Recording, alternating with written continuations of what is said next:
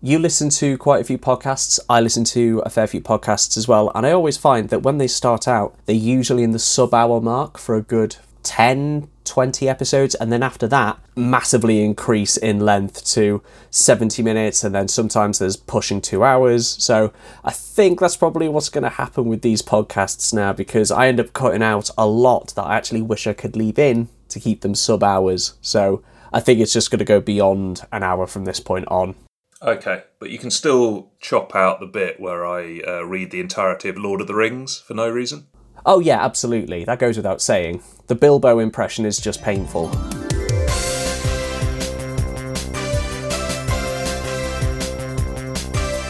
Honest Andy's Discount Moon Show!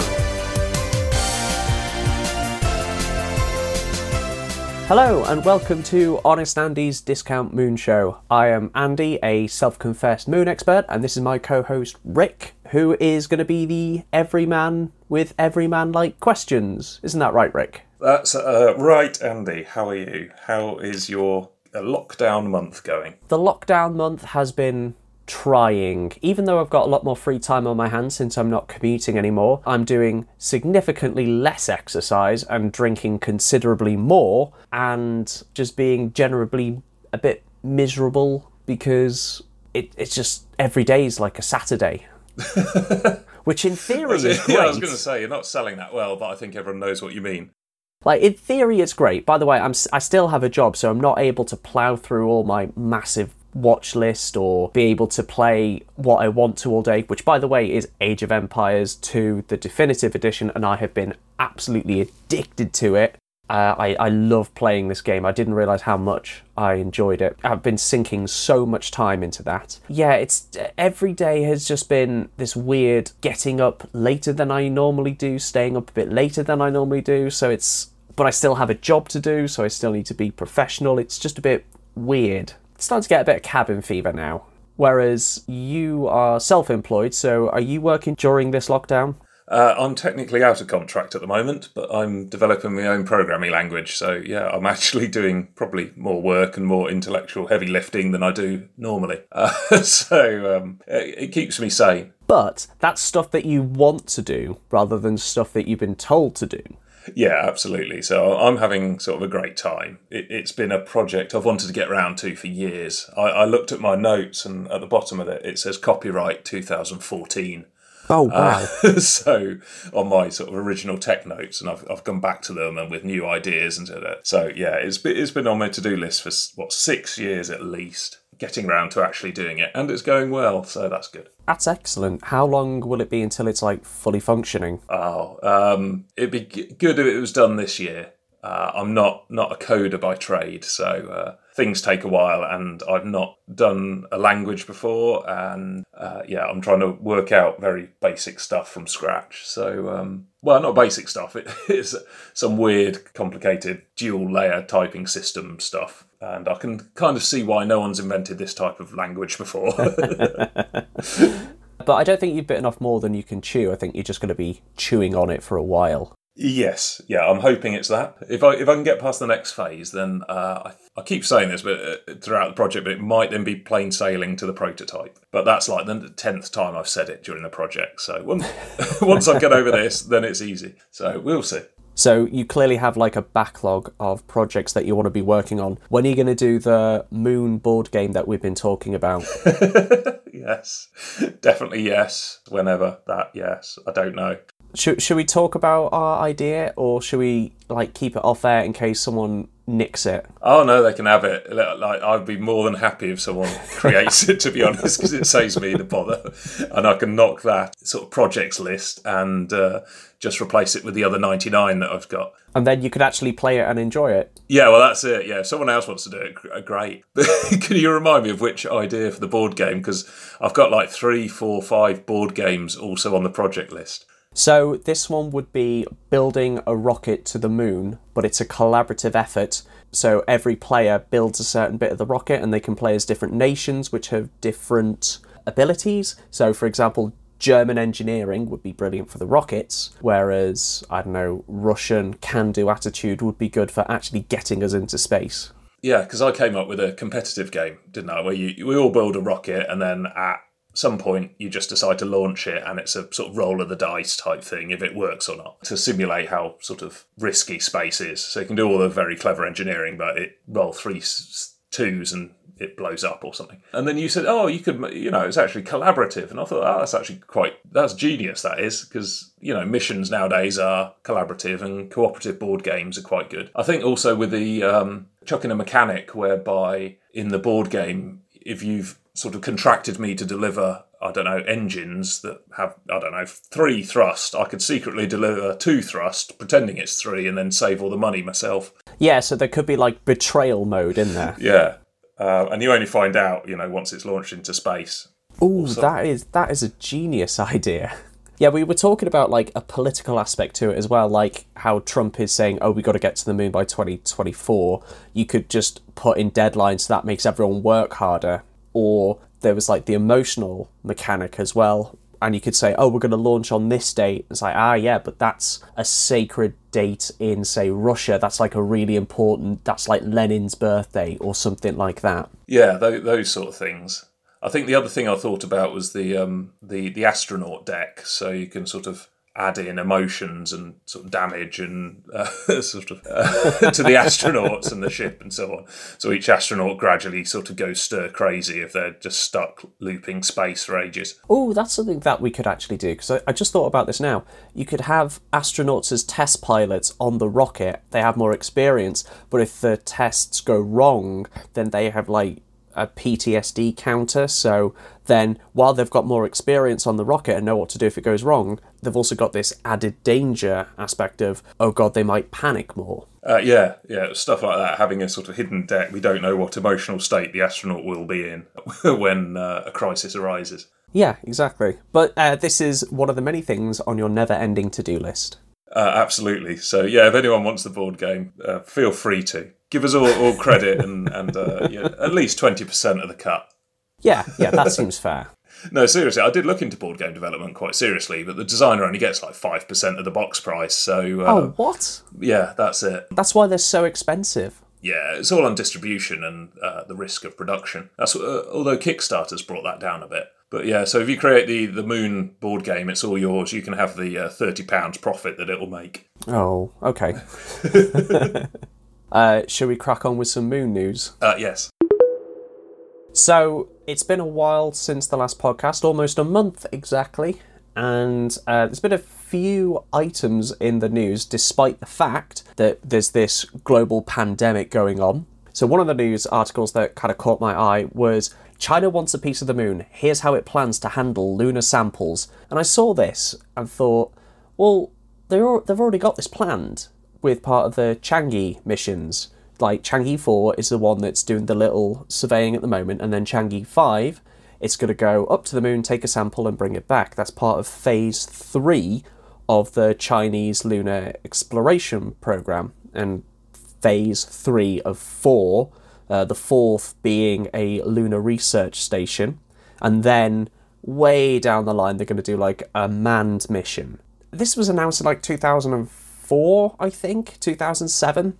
And it's been in the public knowledge for a while that China plans on sending a probe to the moon to take a sample to bring it back. So why, not a clickbaity headline, but the language is very much a us versus them kind of thing. Like, oh, well, China wants a piece of the moon and America very much wants a piece of the moon as well, which we'll talk about in the article just in a minute. Yeah, it just seemed like a weirdly worded and somewhat hostile headline. This is from space.com. It is, but there's also similar articles that have similar, like, alarming headlines. Are they American, perchance? I think they will be, yes. Yeah.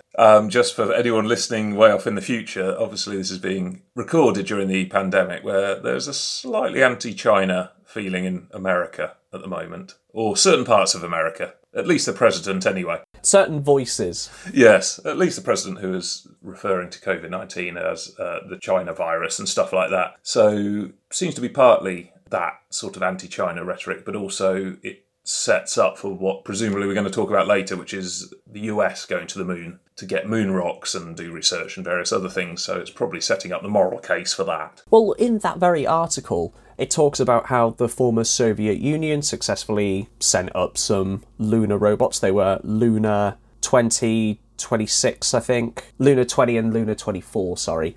And how they successfully retrieved some lunar samples. And they got about a couple of 100 grams, less than a kilogram. And then in that very article, it said the United States brought back much more moon material. The 6 Apollo missions that touched down on the lunar surface from 1969 to 1972 collected 842 pounds of lunar samples. It's like, all right. I mean... yeah, I did read that. I mean, if anything, Russia won the space race. They were the first to get a satellite into orbit. They were the first to put a man into orbit. And I forget what it was that set them back from actually getting a man on the moon. I think it was, one, a couple of very tragic test flights that ended in fatalities, which also happened in America. But also, I think Sergei Korolev, I'm not sure if he died during the missions. Let me look that up quickly. But what were you saying? Yeah, I've just read that again, where you say it's all the Apollo missions together collected, 382 kilograms of moon rock. I originally read it as the original Apollo mission. And I was just imagining Neil Armstrong and Buzz Aldrin just shoveling rock. Just like some prisoners on the moon getting 382 kilograms. But that makes sense. Gonna dig me a hole. Yeah, that's it. But also I was thinking, oh, well, that's a lot. That's quite heavy. Although then I did remember that actually on the moon, things are a lot lighter. Yeah, but you still need the fuel to get it off the moon and back into the Earth's atmosphere. Yeah, indeed. So, and then the fuel to get the fuel up there and so on, as we've discussed before. So I was right, by the way. Sergei Korolev died in 1966, 3 years before the Apollo 11 missions, before man first landed on the moon. So if he had not died, there was a solid chance that Russia might have got to the moon first, because he was a visionary. Like, the work that he did, like, you look at the R7 rockets that are launched today, and they are near identical to his original rocket that carried Sputnik 1. Is that because they are so perfectly designed, or is it just the Russian economy so bad they haven't been able to afford a new designer? I'm going to go with the prior and the flawless design. There's an actual wonderful thing that you can witness on the launching of an R7, and it's called the Korolev Cross. Because, so picture a standard American shuttle. You've got the 3 boosters on the rocket, and then you've got the big orange fuel tank next to it, and then you've got the 2 boosters either side. And then it launches up, and then the 2 boosters come off, and then the big orange tank comes off, and then the shuttle goes into space. Well, with the R7, you have this central pillar, and then you have 4 boosters either side of it, symmetrical either side. So if you're like looking at a rocket, they're on the 4 corners. So as it takes off, these 4 boosters come off at exactly the same time, and they all eject in a perfect cross-like shape, and it's called the Korolev Cross. I'll post a link to it in the show notes, and if you're watching on the YouTube video, it's going to be shown here. It's an absolutely gorgeous thing to see, and like, this happened like from the first mission. It's absolutely amazing how way ahead of his time Korolev was. Okay, I'll just Google Korolev Cross. Okay. In the background, but I'm guessing I'm going to come up with some Russian footballing video of some 1980s footballer you're not aware of. Yeah, that's quite cool, that, isn't it? That's very good. Sorry, to summarise the Chinese one, the Chinese are, there's literally been no change to the plan. It's just sounding a lot worse in the American press. Yeah, let's go with that. So the other article, which leads nicely into the America-centric article that I was going to bring up, which is a Trump executive order is encouraging the US to mine the moon and other astronomical objects, such as mineral-rich asteroids. Now, the executive order says the US will oppose any international effort to bar it from removing chunks of the moon, Mars, or elsewhere in space, which is basically a legal way of saying first come, first serve, finders keepers, it's mine, where if they go to the moon, try to dig up a bit of it and bring it back and sell the resources in that bit of the moon, no one else is allowed to tell them, you can't do that, which is just so entitled. Well, technically anyone can tell them they're not allowed to do that. They've just signed that they will ignore it. Yes, yeah, pretty much. And they said that we didn't sign the Lunar Treaty in 1979. And I should point out, hardly anyone did. The countries that did are the likes of Belgium and a few other African nations that were never really going to go to space in the first place. The only one that has the economy strong enough to entertain the idea of space exploration is Australia, and they signed it, but no one else that's gone into space has signed it. They're saying, well, we didn't sign this, so we're not legally bound to this, so we can do what we want. That's a good legal defence. I mean, I never signed the International Declaration of Human Rights, so I can go around stabbing people. I think you'll find that's a perfectly solid legal defence and moral defence. So, Yaboo sucks to you, Andy. Yeah. Now, I have given a presentation or two. Incidentally, I didn't sign the Magna Carta either, so I'm just going to lock up dukes, barons and earls without any sort of trial whatsoever. You awful laird? I think it was mainly on the king, actually. You bad king Rick. Just as a slight tangent, there are some random things in the Magna Carta. Yeah, for those that don't know, the Magna Carta is kind of the closest Britain has to a sort of constitution. It was a document the king was kind of forced to sign in 1215, and it gave... it was kind of a list of do's and don'ts. You know, you can still be king, but you can't do this, you can't do that. And you have to have trial by jury and things like that. But also it just had random other stuff in it. Like, you know, Fred's going to get some sheep or Dave has to leave the country. We're so sick of you, Dave. Get on this raft. You're going to Iceland. It was. I mean, there were... clauses. I'm trying to look them up now, but there were just some clauses of, like, this person has to leave the country. So people say, oh, it's a great constitutional document. It was kind of a random sort of wish list of what are we going to ask Santa, but what are we going to ask the king of random things we want. If you find it, send it to me and I'll put it in the show notes. So America has passed this executive order saying, if we go to the moon, take some stuff, bring it back, you can't tell us we can't do that. And I know this is going to come across as anti-American, but how dare they? I'm an advocate of mining the moon in the right way. Going there and setting up a mine to get some of the more powerful resources such as tritium, a resource that could be used in nuclear fusion, using it as a base to go to Mars. So going there, setting up some kind of like hydroxylating station where you get the water that's in the ice in the craters and separate out into hydrogen and oxygen so you can make some rocket fuel and then you have some air to breathe. That is all absolutely brilliant. But this just seems far too nefarious and seems to be like Trump offering the private sector a free-for-all, like the moon is there if you want to go mine it. If you're an American company, go nuts. And again, I know this comes across as anti-Trump and anti-America, and that's not what I wanted to come across as, because if it was Russia suggesting this or China suggesting this, then I would equally be as like, whoa, hang on, buddy. Don't do that. Let's all sort this out together. You know, it's our moon. I think that is, yeah. If Russia and China say exactly the same thing, then I think the Americans will object to them doing it. Yes, it does seem a bit. Was it similar to the privateering laws of the golden age of sail or whatever they call it, where it's like you're free to go and shoot any other nation's ship and capture it and bring us back the gold, where a country would just sort of outsource basic piracy to industry and say, that's fine, just don't touch our ships, but anyone else's is fine.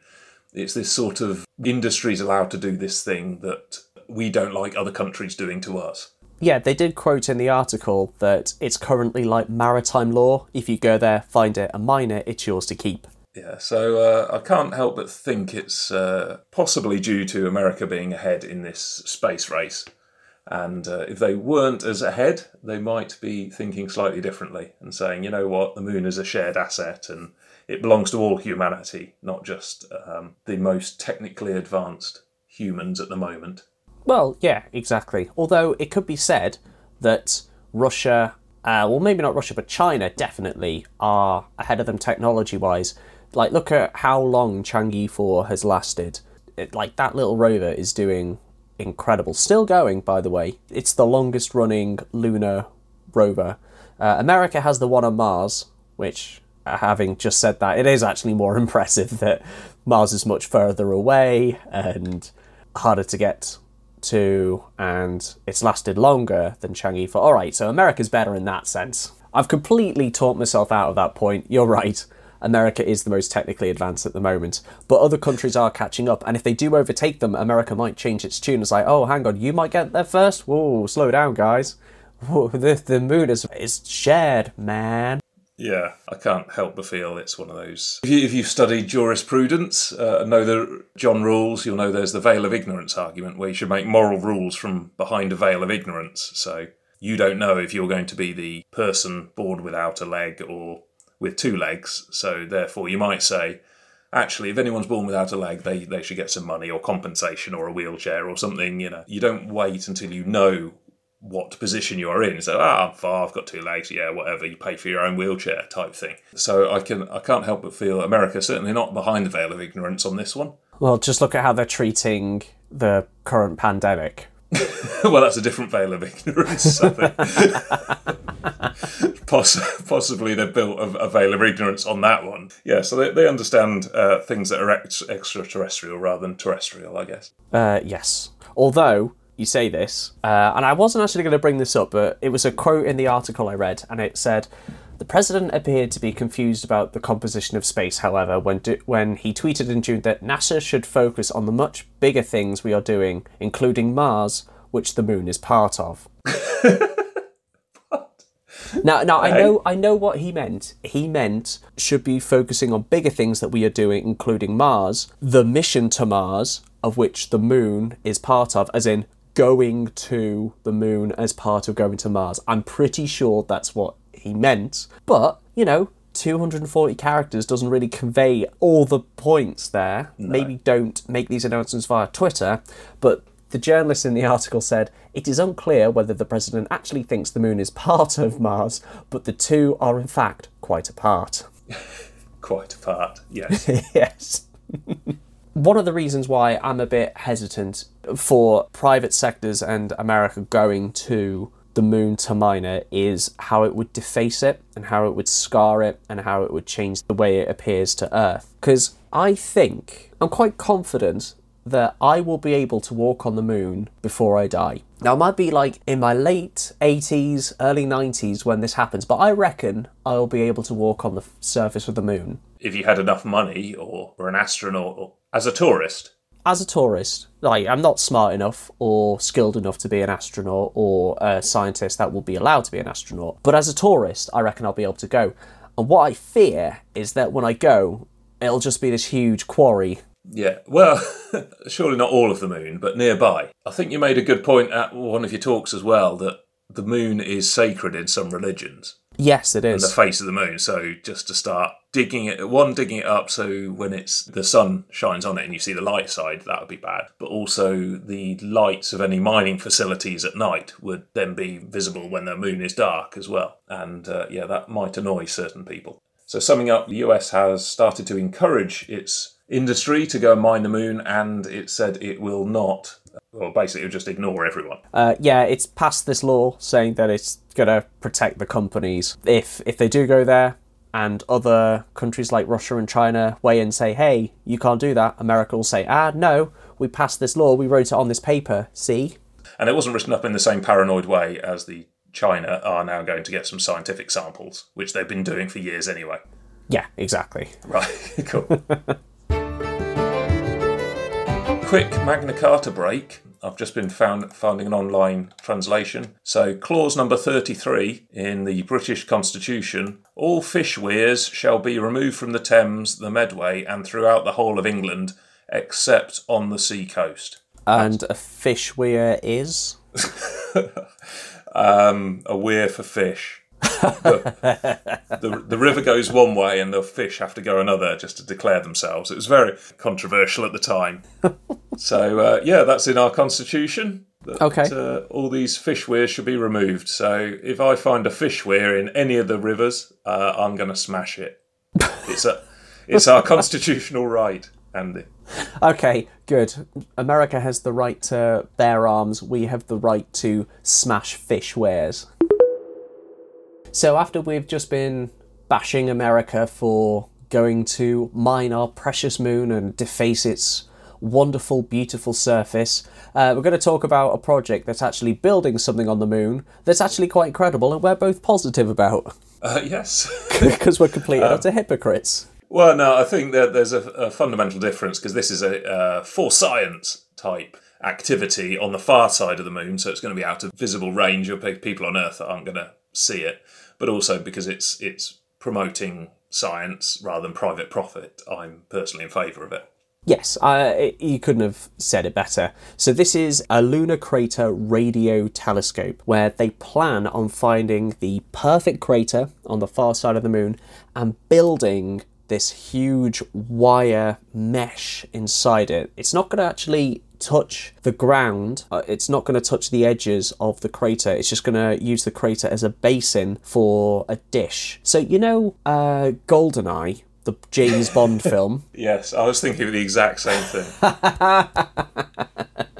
So that massive telescope there, I think, is a radio telescope. And you need these huge dishes, like the Jodrell Bank telescope, and like this one, which I think is in South America, the one that's in GoldenEye. It's a huge dish to get these radio wavelengths, which are pretty big. You can't detect them on just a simple satellite dish, like the ones that pick up Sky Sports, because those are only going to get wavelengths that are, I think, half the width of the dish, which will be about 30 centimetres, whereas the bigger the dish, the bigger the wavelength you can get. And that tells you a lot about the old universe, because there's these different frequencies of rays that are emitted throughout the universe. So you have like gamma rays and high intensity UV rays, which are quite short, and then you get these huge wavelengths, which are radio waves. And so the bigger the dish, you can pick up these bigger wavelengths, which are often drowned out by lots of noise around Earth. So building it on the far side of the moon will allow you to detect these otherwise hidden wavelengths, which I think is pretty smart. Yeah, it's pretty good, because the lack of interference as well is really good, because being on the other side of the moon, the Earth cannot signal to it until they start mining the far side of the moon, and then using their sort of walkie-talkies for the security guards who are having to patrol the mine site. Well, it just pick up the vibrations, the tremors through it, would disturb it. So this can only exist before mining on the moon happens. And the proposal they've put together means that it actually could exist. And it could exist with the technology we have now. Because what they do is they'd send up these like little walkers, these little probes that would land on the edge of the crater. And then very much like an episode of Thunderbirds, you'd have these little things that put a little wire on the ground behind them. And then they drive into the crater with this little wire coming behind them. And they drive to the bottom of the crater, and so the wire will be suspended to the basin, and then you'd have more probes coming in that tie all the wires together, and then they'd all be pulled together in this like mesh. So you would have this like colander like a sieve in the crater that's just a bit above the basin that would serve as your radar dish to pick up these insanely long wave radio waves. Oh, I see. Yeah, so I'm looking at the diagram. I was going, what the hell are you on about? Because, yeah, I saw the main support strings that are sort of doing the ones doing a cross holding up the main sort of receiver. But, yes, I didn't see the sort of spider's web at the bottom. Well, look at the image beneath it, and it shows you how they're going to make it. Yeah, I'm hoping that's not the final design diagram. Well, no, it's a speculative concept. Okay, I'm just checking. We've got the plans. Because it is sort of a comic book with 5 frames in it of these happy sort of lunar robots doing stuff. Yeah, but it's not exactly drawn on a napkin. Some thought has gone into this. No, they've given it to good graphics artists, so there we go. Can't fail.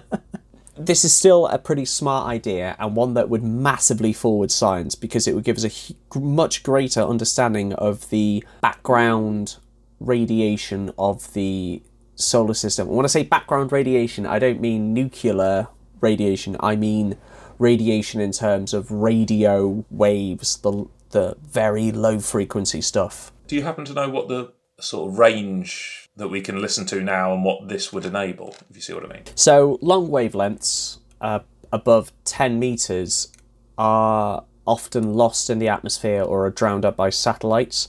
So 10 metres is the stuff that we're trying to pick up but just can't. I think the wavelength of radio waves that we pick up from BBC Five Live is like a metre, I think. It's been a while since I studied this. But 10 metres gives us a lot of information about the background radiation of the universe and will allow us to explore aspects of the Big Bang Theory. Cool. And so it's not built yet? No, this is just a concept. But they did get given $125,000 when they made this pitch to... I think they made it to NASA, and they were awarded this. NASA decided to fund the project, give them more money to develop it further. I mean, it might not come to something, but they obviously see something quite incredible here, and they've given them some money to research it further. Wow, let's hope it works. I'm sure it's something we'll come back to as it develops. Oh, yeah, absolutely. I for one, would love to see this happen, but let's see where it goes. Got another Magna Carta clause, Andy. Go for it. Clause number 48. All evil customs relating to forests and warrens, foresters, warreners, sheriffs and their servants, or river banks and their wardens, are at once to be investigated in every county by 12 sworn knights of the county within 14 days of the inquiry. The evil customs are to be abolished completely and irrevocably. So, hang on, if someone says, he's being evil, they just send in these 14 knights to rough him up? Just 12. 12 knights within 14 days to rough him up. Yeah, so basically the law says if there all these evil customs going on in the forests and warrens, they must stop. I'm just like, do I agree with this? Well, I suppose so. I'm not particularly for evil customs in the forests, but I think it's a very generic law. I mean, it also implies that the evil customs, you can do them in urban environments, marshes, that's fine. So, yeah, evil customs in the forests, we're not allowed to do that. Well, to give the law some credit, having seen a lot of horror films recently, nothing good happens in the forests, and it tends to mostly be evil. So yeah, I fully agree with this. I would want knights with me every time I go into the forest. So yeah, that's fine. I'm giving that one a pass. Okay, so any British people who are thinking of doing any evil customs in a forest, a warren, or by a riverbank, you are not allowed to. 12 sworn knights will be onto you within 40 days. Yeah, don't do it. So I have a bit of foreign moon news for you. You know how dust devils are present on Mars, dust devils being a very polite term for like twisters or tornadoes? Well, dust devils could theoretically exist on the Saturnian moon of Titan. Ooh, and how the heck do they know that? Well, Mars has an atmosphere, and Titan has an atmosphere, and I think Titan is one of the only moons in the solar system to actually have an atmosphere that's like measurable. Technically our own moon does have an atmosphere, but it's so thin that there's nothing there basically, whereas Titan has a very thick atmosphere. It's 1.5 times as thick as Earth's atmosphere, so it's pretty thick, and there's a lot of dunes and lakes and deserts on Titan that show this like wind-like pattern. So they're like, okay, there's wind on Titan, and they put all the data they have on it, which was collected by the Cassini missions, and they were like, okay, we know the atmosphere is this thick based on the erosion of this shoreline around this methane lake, and based on this pattern found in the dune, we are able to infer that the wind is this speed, and it would have gusts of of this magnitude. So they use this information to simulate how easy would it be to pick up particles and move them around, because this is kind of like important to see if life could exist, and if life existed, how could it move from one place to another? Like pollination of seeds, you need the wind for that, and you need wind to move bacteria from one place to another because, you know, it could carry on pollen, it could carry on all sorts of things. So they simulated this, and they found in the data that it actually created dust devils, swirls. So in theory, twisters could exist on Titan. Titan twisters. Oh, so basically they've done a weather forecast for Titan. Well, yeah, if you want to boil it down to that, yes. That's how a simple everyman type character like me will understand it. But specifically, they've predicted a certain weather pattern, a dust devil. Are these, how big are these things? Are they like massive tornadoes, or are they the sort of small meter-high things you get kicking around? That's a good question. I don't know how big they would actually be on Titan, but they have been photographed on Mars, and Mars has a significantly thinner atmosphere than it does here on Earth, and they look pretty high. You could see how far they go with the shadow. I'll put an image on the screen now if you're watching the YouTube video, but if not, there have been satellite images of the twisters on Mars. Oh yeah, that could be like on wallpaper, some cotton wool on wallpaper. But I assume that's massive mountains and that's not mountains, that's just like rocky terrain. But that's still pretty significant. Yes, yeah, sort of rocky outcrops and stuff. That was good. That could certainly pick up a house and take it to Oz. Yeah.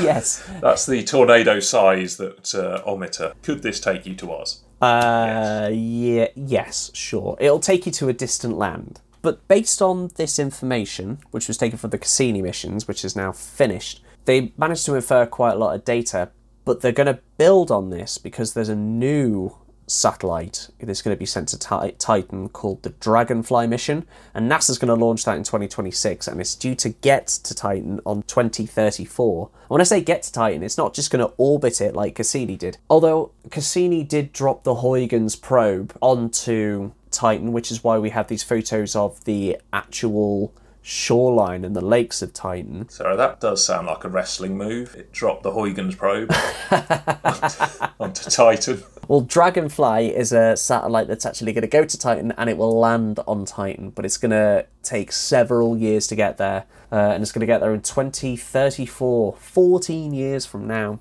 Wow, that's planning. It is. That's how you do it. That's how you plan a mission to a moon. You do it properly. You don't rush it.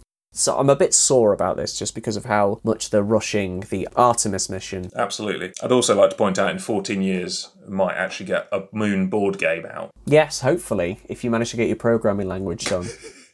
Oh no, not us, just someone. Humanity. Oh, okay. I've got another Magna Carta, Andy, a clause that we must be aware of. Clause 50, we will remove completely from their offices kinsman Gerard de Atherley, and in future they shall hold no offices in England. The people in question are Englander Sigion, Peter and Guy and Andrew de Chancio, Guy de Chancio, Geoffrey de Martini and his brothers, Philip, Mark and his brothers, with Geoffrey, his nephew, and their followers. So that's the law, Andy. So if any of them... So it's a spite list. Yeah, basically. You know Geoffrey, right, you're him. And I just want to know how they came up with this list. It's like, yeah, Geoffrey, Andrew, and his brothers, yeah, just get them out. Yeah, I know they cheat the pub quiz. Like, I've lost many a pint of mead to them. If anyone, any of our listeners find any of those people holding an office in England, then let the government know and they'll be onto it. Yeah, they need to be kicked out immediately. Yeah. That's pretty bad if you have your name in the Constitution as you are constitutionally and not allowed to work in this country. I feel a few amendments coming along to the American Constitution if Trump ever finds out about this. You are so bad at bureaucracy that you are just not allowed to work in government. They're going to have bouncers on the Houses of Parliament. Yeah. Sorry, your name is on the list. Get out. So, I stumbled across an article while doing some usual research for the show. I like to have a document that when I'm just looking through the news or just doing some general surfing on the internet, I come across this article that's moon related and go, oh, we'll talk about that, or that'd be nice to read later on. And I came across this one from Popular Mechanics where they say, we have ranked every moon in the solar system.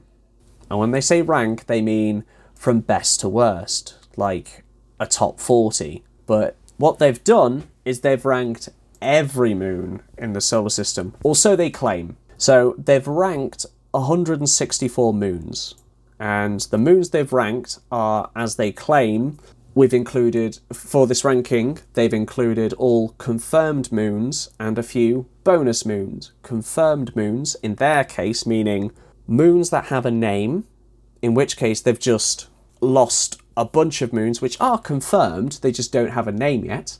And then the bonus moons are moons around dwarf planets or asteroids that they found interesting. Now I should point out, I'm going to come across as really snotty and snobby, and I don't want to appear as that, so I just want to make a few clarifications that yes, this article does say it is purely subjective, and I'm not going to nitpick on, oh, you've labelled that wrong, and oh, you've said this is prograde when actually it's retrograde. And I bet you are, Andy.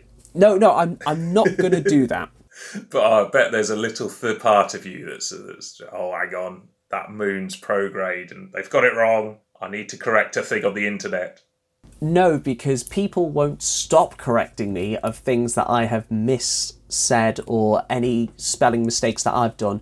This is something that has always bugged me when I've made a spelling mistake on something, and they'd be like, I spelled that wrong. It's like, yeah, okay, but I still know the thing. Yeah.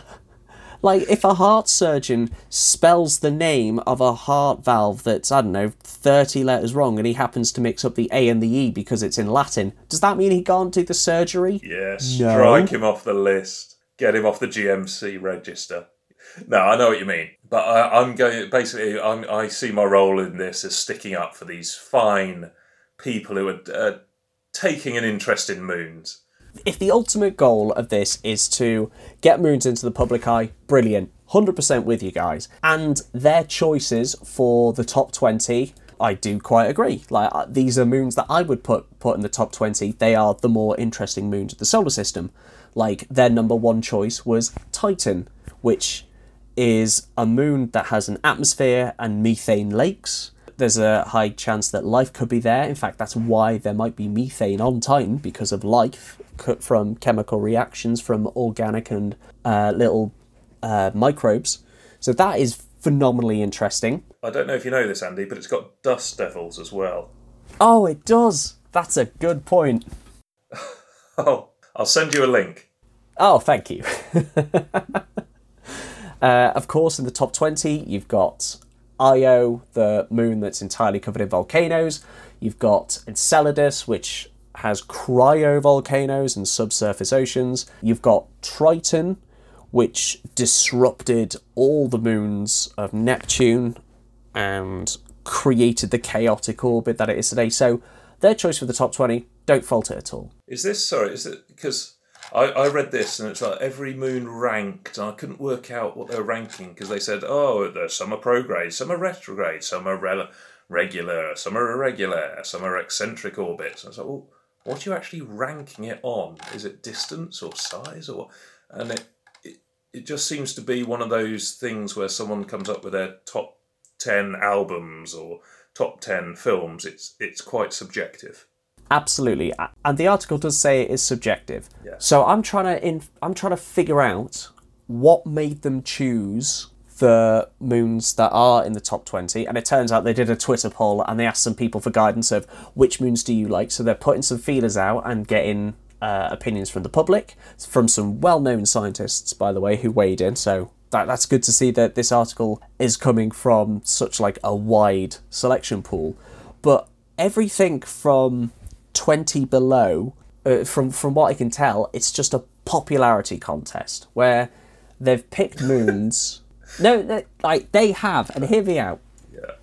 Because everything in the bottom 100 there is virtually no more information about this moon other than when it was discovered, what it's called, and its basic orbital parameters.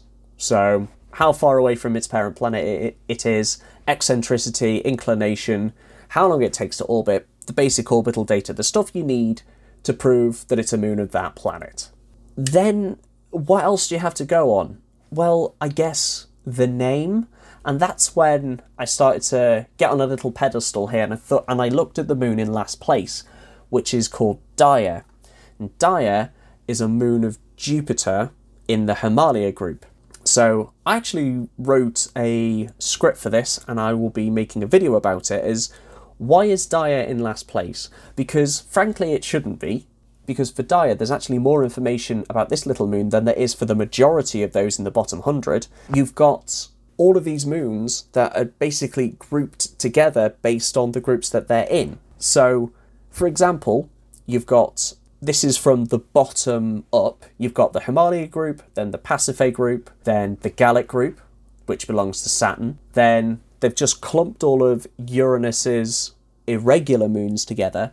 They haven't given a reason as to why one moon is above another. So within the Uranus group, in 141st place, you've got Ferdinand, and then in 133, you've got Margaret, and then in between, it's not in alphabetical order, it's not in orbital distance, it's just there. So there's no real reason, that's not a ranking, that's just, oh, you've got this group, and then this group, and then this group, and I can completely understand why they've grouped them together. You can't rank them because there's nothing else to go on.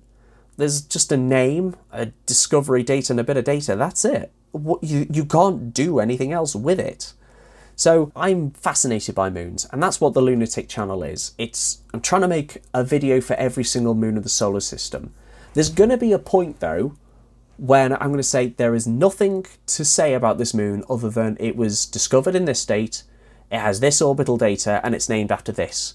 I'm going to have to think of something creative in order to explain this, and I've got an idea for one or two of them, but I'm going to eventually run out of steam, and that's clearly what's happened with this article. They've started ranking them and then gone, I have absolutely nothing to say about this. There's nothing here other than it was discovered in this day, it was discovered here, and it's got this orbital data. That's it. So they really did paint themselves into a corner. Some moons are way more fascinating than others. How can there not be when you've got an ice moon right next to a volcano moon? Some moons are just hunks of rock that orbit a planet. But there is a lot of information in that hunk of rock. You just got to know what to do with it. And you can't say this hunk of rock deserves to be ranked higher than this hunk of rock because they all play different roles in the picture. Yeah, I get what you mean. So I thought you were being very bitter and twisted, but that actually does make a lot of sense. That, yeah, perhaps what you're looking for is we've ranked this group higher than that group, and this group is 133 to 141, and that includes these moons. Put them in your own order or whatever. You know, you don't create this precision that Yeah. Margaret is 133 and someone else is 134 because that implies there's some reason. It's like if I'm taking an average of bus times from here to town or whatever, and I record it to 6 decimal places. It gives this weird sense of precision that has no real. It could imply a false sense of accuracy or something. Okay, I get it. Yeah. I have learned, just from reading the list, that there's a moon called Margaret. Yeah, there's that'll be based on the cleaner, or it's just like that'll be based on one of the characters from a Shakespeare play, or from one of Alexander. So the moons of Uranus are based on either William Shakespeare's play The Tempest or characters from Alexander Pope's poem The Rape of Lock. It's one of those two. Yeah, because they're all quite Shakespearean names. Yeah. I'm guessing Margaret just seemed a bit odd. Yeah, it'll be a character from The Tempest, I believe. Let me double check that. Ah, no, Much Ado About Nothing. I was wrong. So in which case, it's the moons of Neptune that are from The Tempest and Rape of Lock. and Uranus will be Much Ado About Nothing. I think that's the case. It's been a while since I looked at these moons, and I do plan to do more videos about moons of Neptune and Uranus because they've been Jupiter-centric and Saturn-centric recently. Quick one, yeah. Prospero's The Tempest. Ah, there you go. So, yeah, they're all sort of from... they all seem to be from a tragedy, apart from Margaret, who's from a comedy. Oh, your Shakespearean knowledge is much better than mine. I hate Shakespeare with a passion. Although it does say Margaret is the only prograde irregular moon of... So maybe they're doing it right. All prograde are going to be comedies. And all retrograde are tragedies. I'll send you the list with that and let me know. I think that's a great way of naming moons. I think that should be adopted by the IAU for any moons they discover, that any prograde has to be a comedy character. That is a solid suggestion because they do need rules like that, so I will suggest this. Here's going to the moon of Basil Fawlty or Captain Mannering or something. So one of the things that I wanted to talk about, which will make me come across as snotty and I know more about this than you, and that's their choice for the Himalia group in last place, especially with the moon of Dyer in last place, because there's more information about Dyer than there is for the other 100, because Dyer was a lost moon that was rediscovered, and they actually had this photo of a cloud of debris around Himalia, the moon that the group is named after, that Dyer's also in. So they saw this debris cloud and they thought, oh, well, Dyer smacked into Himalia and it's just gone now. But then they rediscovered it a few years later, so it actually came back from the dead, which, to me... Yeah. Bumps it up a couple of notches, right? Yeah, well, if you've described all the others, they're a bit of rock and we don't know much about them beyond they're discovered, to it came back from the dead. That's an anecdote, Yeah, exactly. If you're in a pub and someone says, well, here's my birthday, and you don't know much more about me, and someone else says, I came back from the dead. The person that says I came back from the dead is probably the more interesting one. Yes, exactly. And also, they're bunching them together by groups. So you've got the moon groups for Jupiter are Carme, Pasiphae, Ananke, and Himalia. And the most interesting out of those is Himalia, because it's the closest to Jupiter. It's prograde, so orbits in the same direction as the planet's spin, whereas the other three are retrograde. They're much further out and they orbit in the opposite direction. Now, all of these moon groups are indicators of a collision. So the biggest moon in each of these groups, which in the Himalia group will be Himalia, Carme group, Carme, you get the gist. They are the biggest members, and what will have happened is there will have been an impact on Himalia millions of years ago that shattered it and sent all this debris out into space, and that debris got caught up in Jupiter's orbit and became moons. So Dyer is a chunk of moon, as is Ursa, Leda, Lysithea, Ilara and Pandaea. Those are all the members of the Himalia group. So those are all chunks of Himalia that are whizzing around Jupiter in a similar orbit because they all came from the same moon. But Himalia's is more dispersed, meaning it will have interacted with other moons and potentially undergone a second collision, which makes it more interesting than the other groups who have only undergone the one collision, because their orbits are really, really tight, which indicates there was just one chaotic impact, whereas the Himalia group, it's more dispersed, which indicates more impacts in it. So the moon they put in dead last is more interesting than the most in the bottom 100, and the group they put in last is actually more interesting than most of the other groups in there. So this is why I'm being a bit, actually you should have rearranged it this way, but I'm also thinking about the person who was tasked with writing this and going, oh God, there's so many of them. How the hell do I research all this? It's due in on Friday. I've got my top 20 sorted. In fact, I've got my top 50 sorted. There's another 120 to do. Oh God, what do I do? Yeah, I mean, to me, if I was reading this as a layperson, you could have written anything you like from 12 onwards, let's be honest. Oh, there's a moon called Pancetta. Yeah, why not? Well, that's another thing that I wanted to bring them up on. There's a moon of Jupiter called Kali, but it's spelled Kale, Kale, and they put that in 47th place. which is nuts. And they put it above some genuinely interesting moons like Metheny, which is this... It's so perfectly smooth. It's like a pebble in space. It's incredible.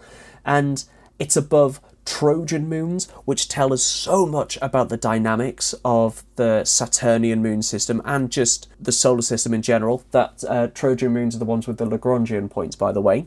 Okay, the ones that you're sick of me talking about. Well, it's just they're so easy to explain. That's the thing. Oh yeah, absolutely, especially without visuals. And then you've got the inner moons of Jupiter, which we have talked about in length, such as Metis and Adrastea. Adrastea being the first moon discovered by a satellite, and Metis being the fastest moon of the solar system. Both of those are way lower than Kale, which has the 47th spot, just because it shares the same spelling as that stupid, leafy, trendy green that they serve with burgers in restaurants that doesn't get eaten. I'm talking about kale, of course.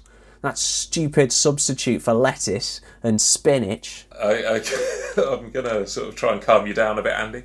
I get your arguments. It does seem... Are you going to do some sort of response to this? Because, when rap groups slag each other off, they keep releasing records and response records. Is this going to be Andy's top umpteen list of moons? And it's going to go on you versus Popular Mechanics. So I'm not going to do a diss track, and I'm not going to be as vitriolic as I have been on here. I already know I regret going as... intense as I did just then when I edit this in the future. But I am going to make a video, and it's going to be called In Defense of Dyer, which is the moon in last place, because that little moon doesn't deserve to be in last place if you're going to give Kale 47th spot. That should be in the bottom 100. Bump up some of the others. I think you should do a full list, do a full response list. That would be good. That would take years. Oh, yeah, well, just do it, give yourself a deadline and then throw anything in random order. And then the next Andy down the line will complain that you had a deadline and you had to chuck stuff in random order. And so the sequence goes on into history. Oh, I see what you mean. No, the buck stops with me. Right. Okay. So if the buck stops with you, you give us the definitive list of moons. Okay, I'll start on the list, and it'll get to you by the time Dragonfly gets to Titan. Yeah, that's it. You got 14 years. We'll give you that. Yeah. I should be able to sort it out by then. And if you can do a moon board game. Another Magna Carta clause, Andy, that we need to be aware of as British citizens. Clause number 58. We will at once return the son of Llewellyn, all Welsh hostages, and the charters delivered to us as security for peace. So can we all just check we've returned the son of Llewellyn and any Welsh hostages? If any listeners have any Welsh hostages, please return them. You're not allowed to keep Welsh hostages. We do have to return them. Fair enough. I mean, I'll go let Evan Evans out of the cupboard. Yeah, I just like also the son of Llewellyn. He had no name. Just like, look, guys. I mean, have you met Llewellyn's children? Yeah. They're so boring. It's just like the Magna Carta. Llewellyn seems a bit down, and he's not going to sign it unless. All right. Well, we'll release his son. All right. Okay. we do like you, Llewellyn. We just had to kidnap your son. I'm sorry. Atto and all the other Welsh hostages, but particularly the son of whatever his name is, but Llewellyn, sorry Llewellyn, yeah. And they've been very good. They haven't added a subclause that when we release you, Welsh lot, don't do any evil things in a forest.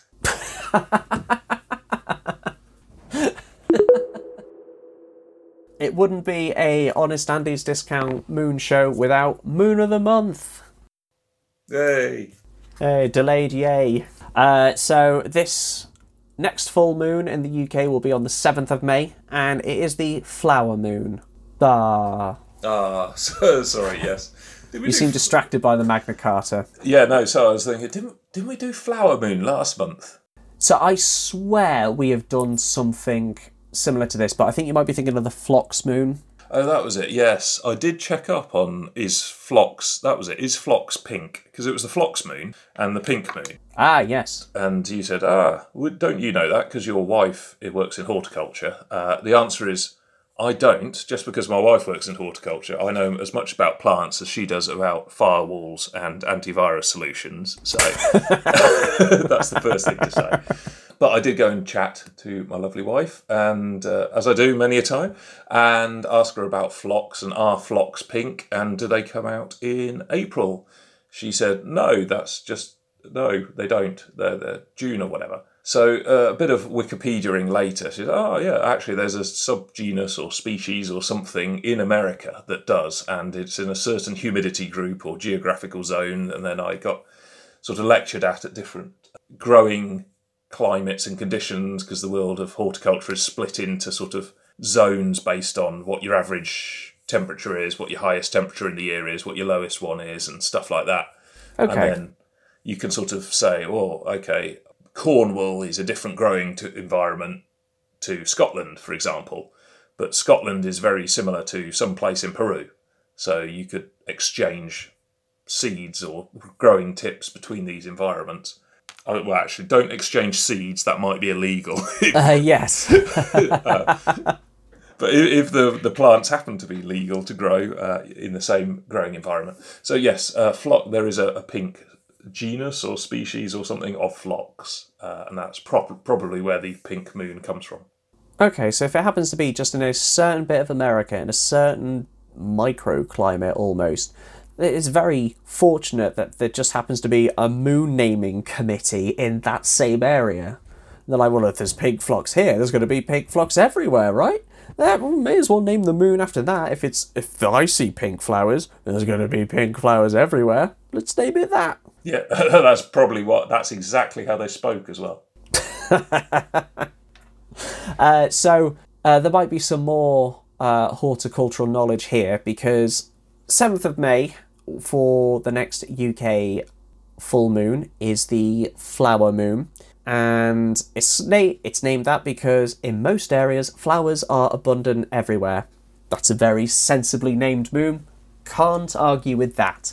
But some of the other names include the milk moon, and I think that's because there's a lot of calves about, and lambs are just baby farm animals who are needing milk from their parents, from their mothers, so they're getting milk, hence the milk moon. Okay, kind of makes sense.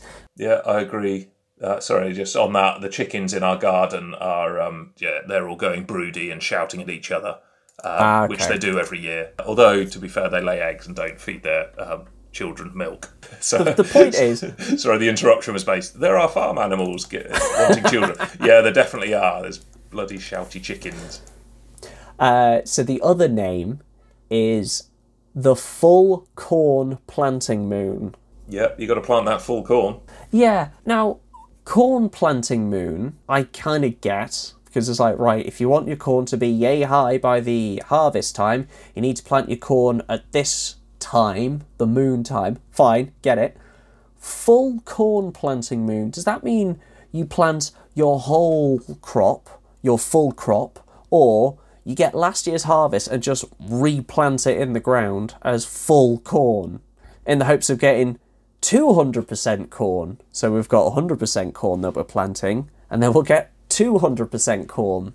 Okay. I kind of read it differently. I thought it was like, you know, when they have, you go on a stag do and everyone gets T-shirts printed or something. It's, instead of Dave Smith, it's Dave Funny Man Smith, and the nicknames in brackets. So I thought it was not full moon, full corn planting moon. Yes, I thought this too, but the other two moons named in that article are flower moon and milk moon, and they don't have full flower moon or full milk moon. They just have milk moon.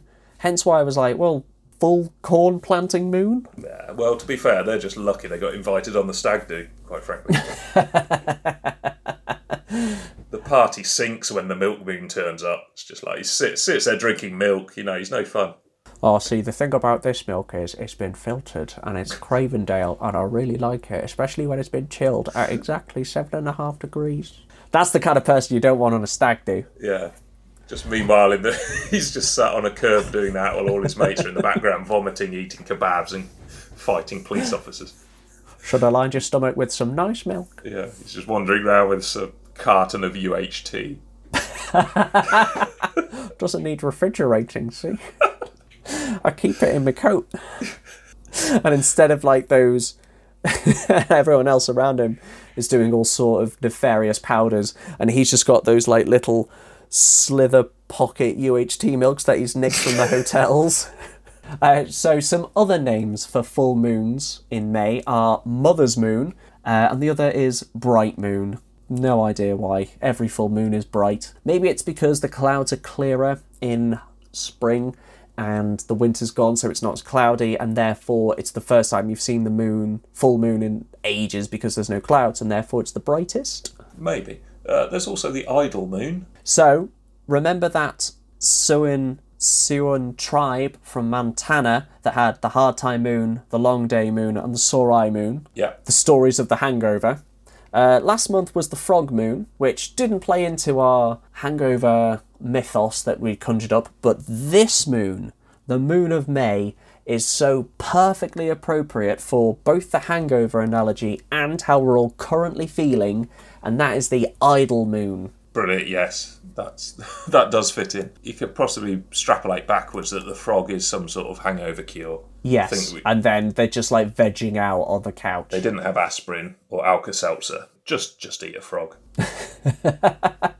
Well, I'm a bit peaky. Do I have to eat the whole thing? Yes, the whole thing. It'll cure it.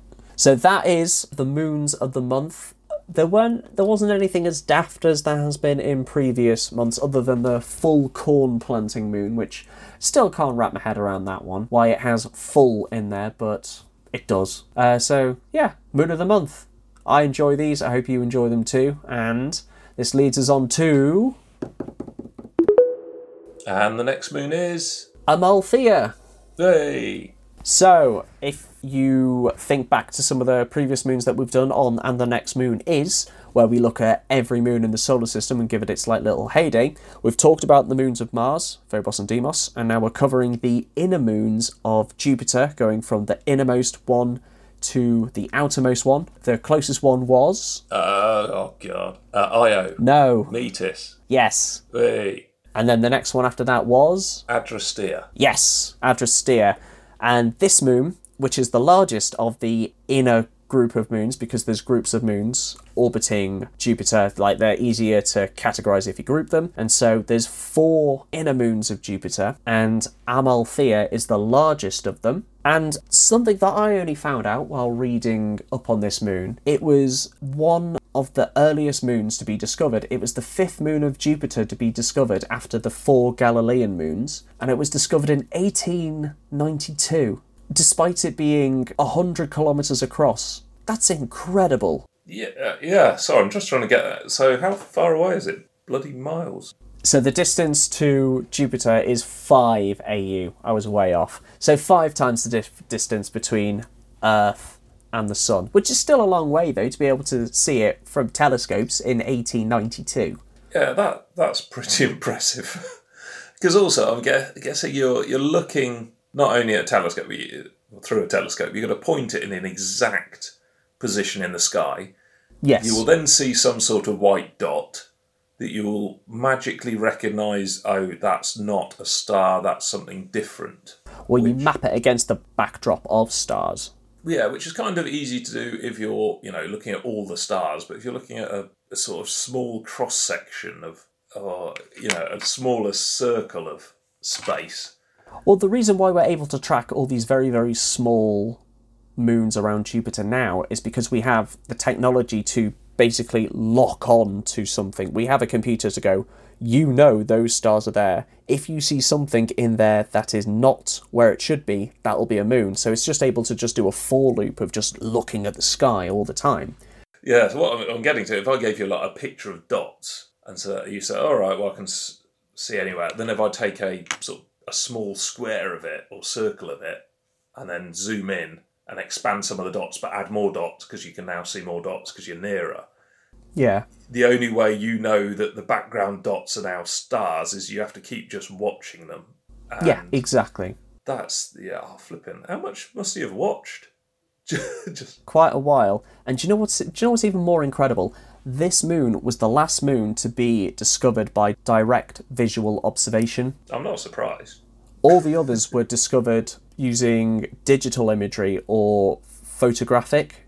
So you just have a photo of something and then you develop it over time, or like they did with Voyager and Adrastea, send up a satellite and take a photo of it there. But this is absolutely amazing that in 1892 they discovered this 100 mile across moon. But also, how does he convey that? Because if he says, "Oh, I've seen a moon, it's near Jupiter," everyone kind of goes, all right, well, we know Jupiter. Could he sort of go, well, it's a bit to the left and down a bit, and sort of, is it that easy just to say? Like in a newspaper, like, gentlemen of the day, please direct your telescope to, presumably got some sort of coordinate system on the universe now where it can give exact laser-guided directions to telescopes and have umpteen of them on Earth all synchronised. Whereas back in the day, it would be, please point your telescopes to slightly 1 inch of... a finger extended out at no more than a yard away from your nose to the left or whatever. So he submitted this in 1892 and called it Discovery and Observations of a Fifth Satellite of Jupiter. And he sent this to the Astronomical Journal. So I'm just getting up the link to it now. All right, it takes ages for me to find a copy of the paper, so I'll add it into the show notes. But I'm guessing it will be, if you point your telescope in this direction at these coordinates, you will observe the fifth one. Because he's submitted it to a journal, it will be peer-reviewed, although with a bit more scientific merit to it than, gentlemen of the day, point your telescopes up and you'll see it. I hope there is a bit more, but I wouldn't be at all surprised. So other than just that incredible origin story to it, there is a lot more going on with this little moon. Like, for example, it's the reddest moon of the solar system. Okay, yeah. Sorry, I was just trying to... No, Mars. No, Mars is red. Oh, no, hang on. That's not a moon. Right. It's not. It's a planet. Yeah. But Amalthea is incredibly red. And this is thought to be sulfur from Io. So during the many explosions from the volcanic activity on Io, and also from impacts on Io, so there'll be like meteorites that hit it and kick off a bunch of dust that go up into the atmosphere and are pulled towards Jupiter, and as they're pulled towards Jupiter, they'll go through Amalthea's orbit, so it will absorb, so a lot of that red dust will just land on its surface. And this is kind of proven because the leading surface is a lot redder than the trailing surface, the leading surface being the surface that actually goes into the dust, whereas the trailing one is the one that's on the other side. So it's thought to be red due to the fact there's sulfur from another moon landing on it, but also that it's made of non-ice material that's kind of like left over from when Jupiter was forming. Okay, so that's, because I'm always looking for the unique property of this thing. So this is the reddest Saturn moon. I think there's several going on with this moon. And it was the last to be discovered using a moustached gentleman. I mean, the images of it are quite incredible as well, to the point where you can pick out what are called bright spots on it, which indicate like a lot of ice on it because of how reflective the surface is. And then there's actual craters, which are huge compared to the size of the actual moon itself. There's one on there called Gaia, even, which was named after the mother of Zeus. And, of course, Zeus, Jupiter, there's the connection there. And this crater takes up a third of the height of the moon. So that's like the equivalent of all of Europe being a crater on Earth. That'll get the Brexiteers happy.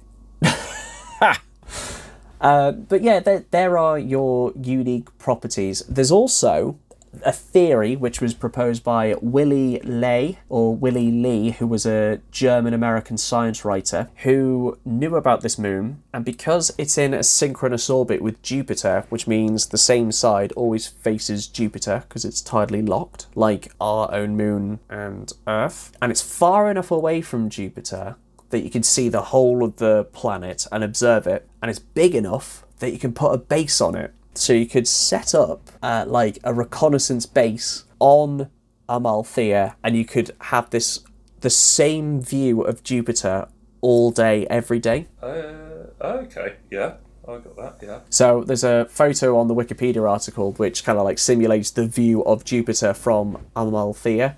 So I'll post it in the show notes. But that, like, there's a lot going on with this little moon, right?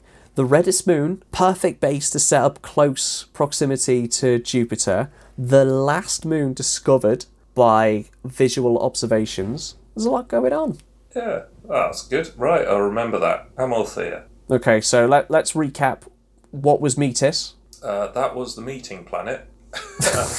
No, that was the fastest planet around Jupiter, because that was the nearest. Fastest moon in the solar system. Fastest moon in the solar system, yes. And it goes about 8 hours or something. 7 hours, 50 minutes. That was the nearest one. Then the next one out was Adrastea. Yep. And that was second best.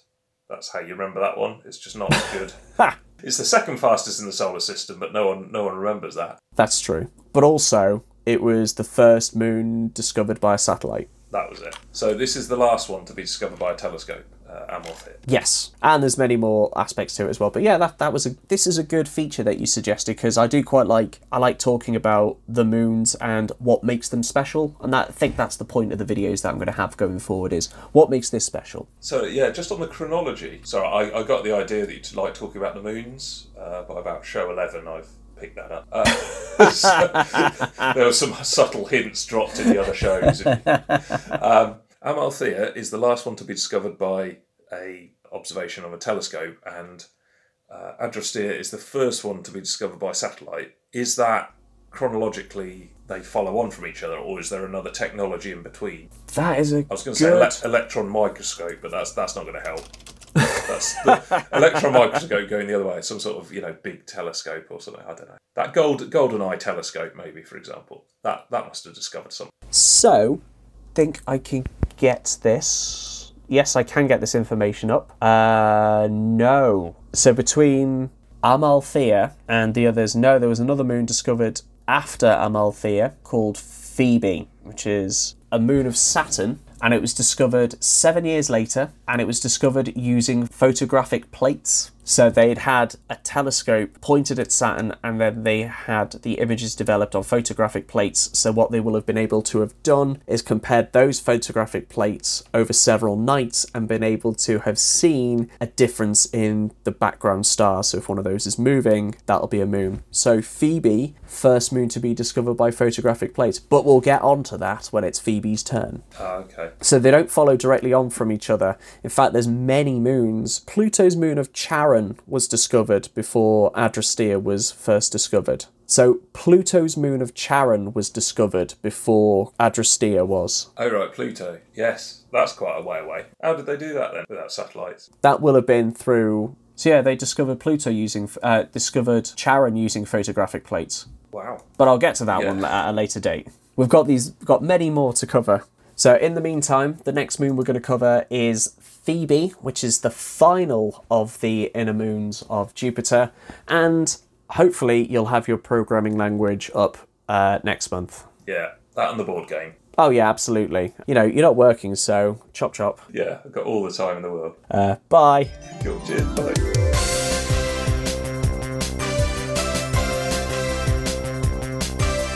Honest Andy's Discount Moon Show!